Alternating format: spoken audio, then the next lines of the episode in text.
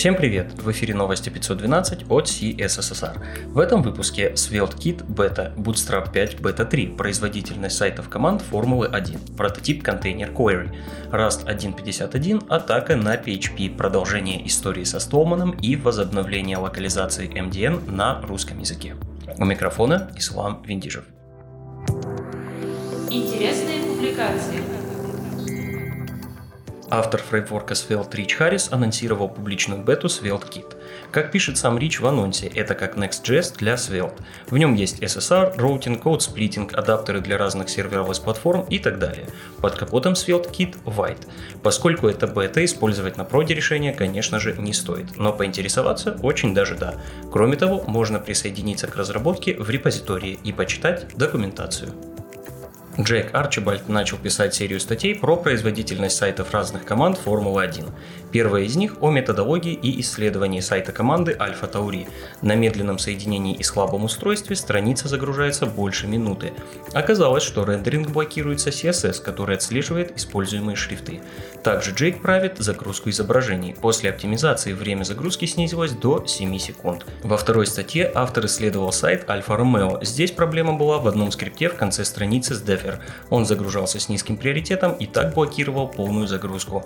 После переноса скрипта в Head проблема решилась. После всех оптимизаций время загрузки сайта снизилось с 20 секунд до 3.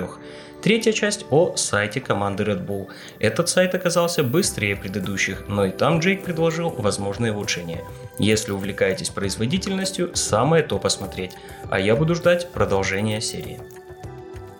Бен Фрейн написал о черновике спецификации вложенности в CSS. Над ним работают Адам Аргайл и Таб Аткинс, а недавно черновик стал доступен сообществу. Он о создании вложенности, похожей на SAS и LESS. Для вкладываемого селектора нужно использовать правило Nest потомка. Черновик еще не стабилизировался и синтаксис описания вложенности скорее всего поменяется. Ни один браузер его пока не поддерживает, но Бен оптимистичен и считает, что эта фича сделает препроцессоры для многих просто не ненужными. Теперь об еще одной экспериментальной, но более долгожданной фиче. Мириам Сьюзан твитнула о том, что в Chrome Canary появился первый прототип контейнер Query.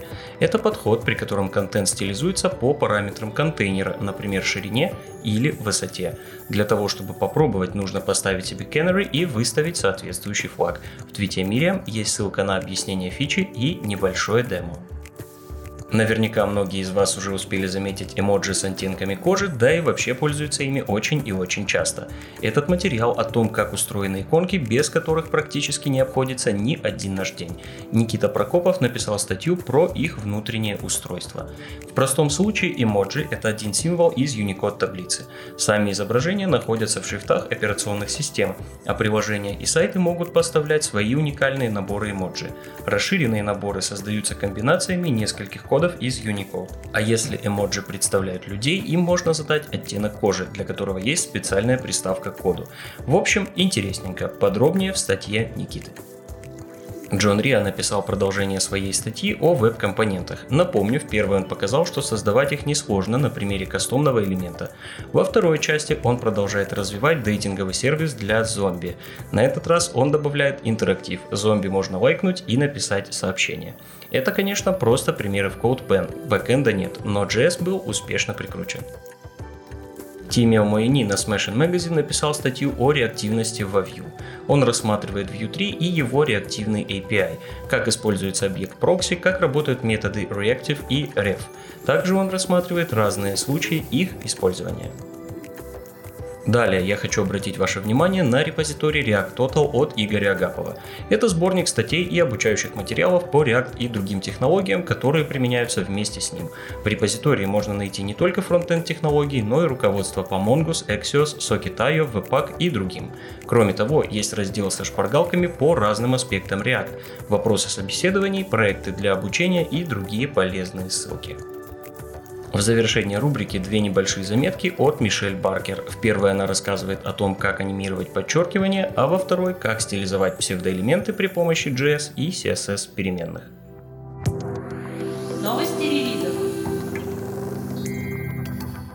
Вышла третья бета Bootstrap 5. В этой бете был добавлен новый компонент of Canvas, были добавлены новые примеры использования компонентов и обновлены старые. Также была обновлена документация по SAS. Кроме того, был добавлен еще ряд небольших улучшений и багфиксов. С большой вероятностью следующий релиз будет стабильной версией. Подробности в блоге Bootstrap. Появился свежий релиз языка Rust. В версии 1.51 продолжилось развитие константных дженериков, а Cargo теперь поддерживает новое поле Resolver, которое позволяет разрешать фичи зависимостей по другой стратегии.